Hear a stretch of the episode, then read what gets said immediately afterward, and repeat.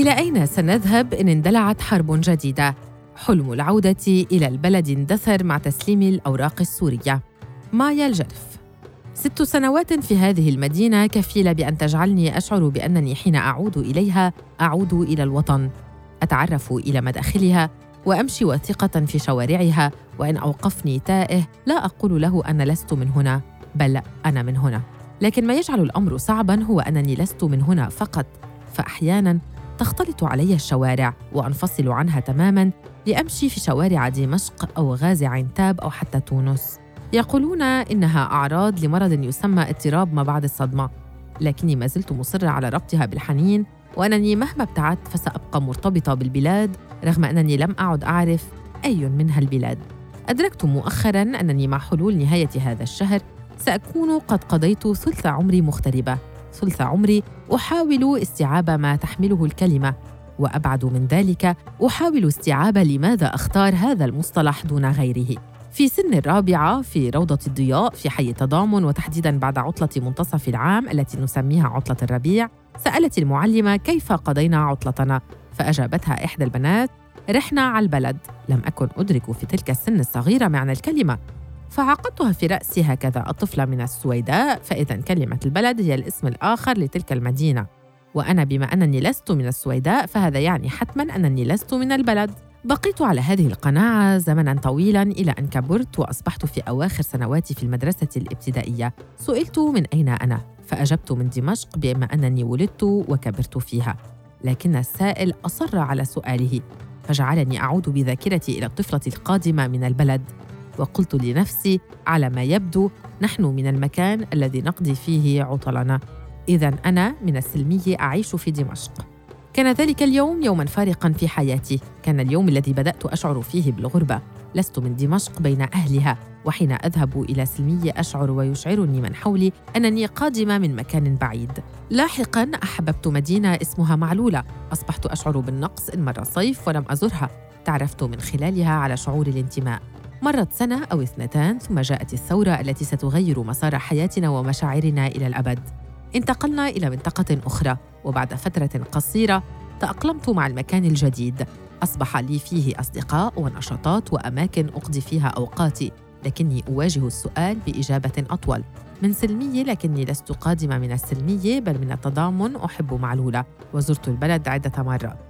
المختلف هذه المرة أن الغربة تحولت من شعور إلى سلوك. تم لأول مرة التعامل معي على أنني غريبة. لم أفهم ذلك في البداية. لكنني حين غادرت البلاد كلها وراقبت المشهد من الخارج فهمت كيف يكون المرء غريباً. في تركيا في 21 6 2014 في مطار أضنا جاء عمي لاستقبالنا. راقبت المكان من سيارته طوال الليل على طريق أضنا عينتاب ضحكت حين نظرت إلى شعره وشاربه. تساءلت هل كنا نتشبه بالمكان الذي نعيش فيه؟ ثم غرقت في النوم. قضيت اليومين اللاحقين دون توازن. كسرت صحونا وسكبت أكواب الشاي وبكيت كثيرا بسبب رشفة يدي جسدي هو من يشعر بالغربة هذه المرة. استمر هذا الوضع لأكثر من ستة أشهر. كنت لا أحب فيها سوى المشاوي والكوس المحشي. ارتبط هذان الطبقان بعمي عمي الذي أخبر أصدقائي بعد فترة أنني سأغادر إلى فرنسا. بعد طريق طويل وصلنا إلى المكان الذي نتمنى أن يكون الأخير شخصيا تعبت. لا أعرف ماذا شعر باقي أفراد العائلة فالغربة الأخيرة بالنسبة لي هي الأصعب. عدا أنها الأخيرة. المكان أبعد رحلة من الجنوب إلى الشمال بكل ما تعنيه الكلمتان لغويا وسياسيا. حلم العودة القديم اندثر مع تسليم الأوراق السورية إلى المحكمة الفرنسية. تلك الطفلة الصغيرة التي تسأل هل كانت تعرف البلد أصبحت تسأل هل كانت البلد تعترف بها. لغة وجوه طقس كل شيء جديد ما عدا شعور الغربة. وصل إلى معدتي هذه المرة. أنتظر عمي ليشوي في الصيف لكنهم أخبرونا أن الشتاء هنا طويل. أما عن الكوسة وبقية ما خلق ربي من خضار فطعمها غريب جدا واللحم واللبن مختلفان والخبز إن وجد مختلف أيضا. معدتي أصبحت غريبة كغرابة طعامهم على معدتي. تجريب هذا الطعام فكرة مؤجلة. أريد الآن خبزا يشبهني. بدأت أخسر الوزن والشهية وأتعلق أكثر بمشاهد تذكرني بمن أين أتيت. تي شيرت مكتوب عليها بالعربية. تطريزات توحي بأنها شرقية. صور في الحارات الضيقة والأبواب القديمة. لست من هنا بعد لكن البعد يجبرني على البحث عما يشبهني فيه لا لشيء بل لأنني ما زلت متمسكة بالحياة.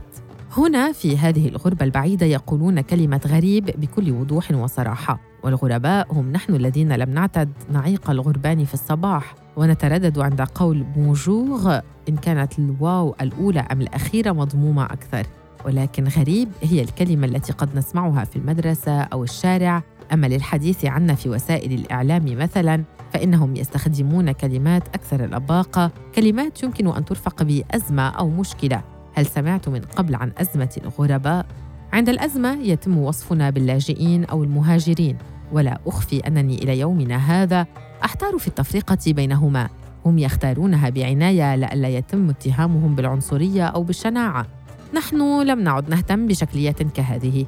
نحن غرباء لدرجة أننا لا نملك الوقت للتفكير بالكلمة مشغولون بملء أوراق تعطينا صفات رسمية بتعلم اللغة أو بانتظار معجزة تجعلنا ننطق كل كلماتها بسلاسة. بالتفكير بالاستقرار بأسماء لأولادنا ممكن أن ننطقها بلغتين وبأشياء أخرى. لا تهم احدا مثل متابعة أخبار المجازر في بلادنا والاطمئنان على أحوال المعتقلين وغلاء المعيشة وصحة الكبار من أفراد عائلاتنا ودراسات الصغار وما إن زاد عدد الأحفاد عن البارحة. على سبيل المزاح نسأل بعضنا بعضا إلى أين سنذهب إن اندلعت حربهم الثالثة؟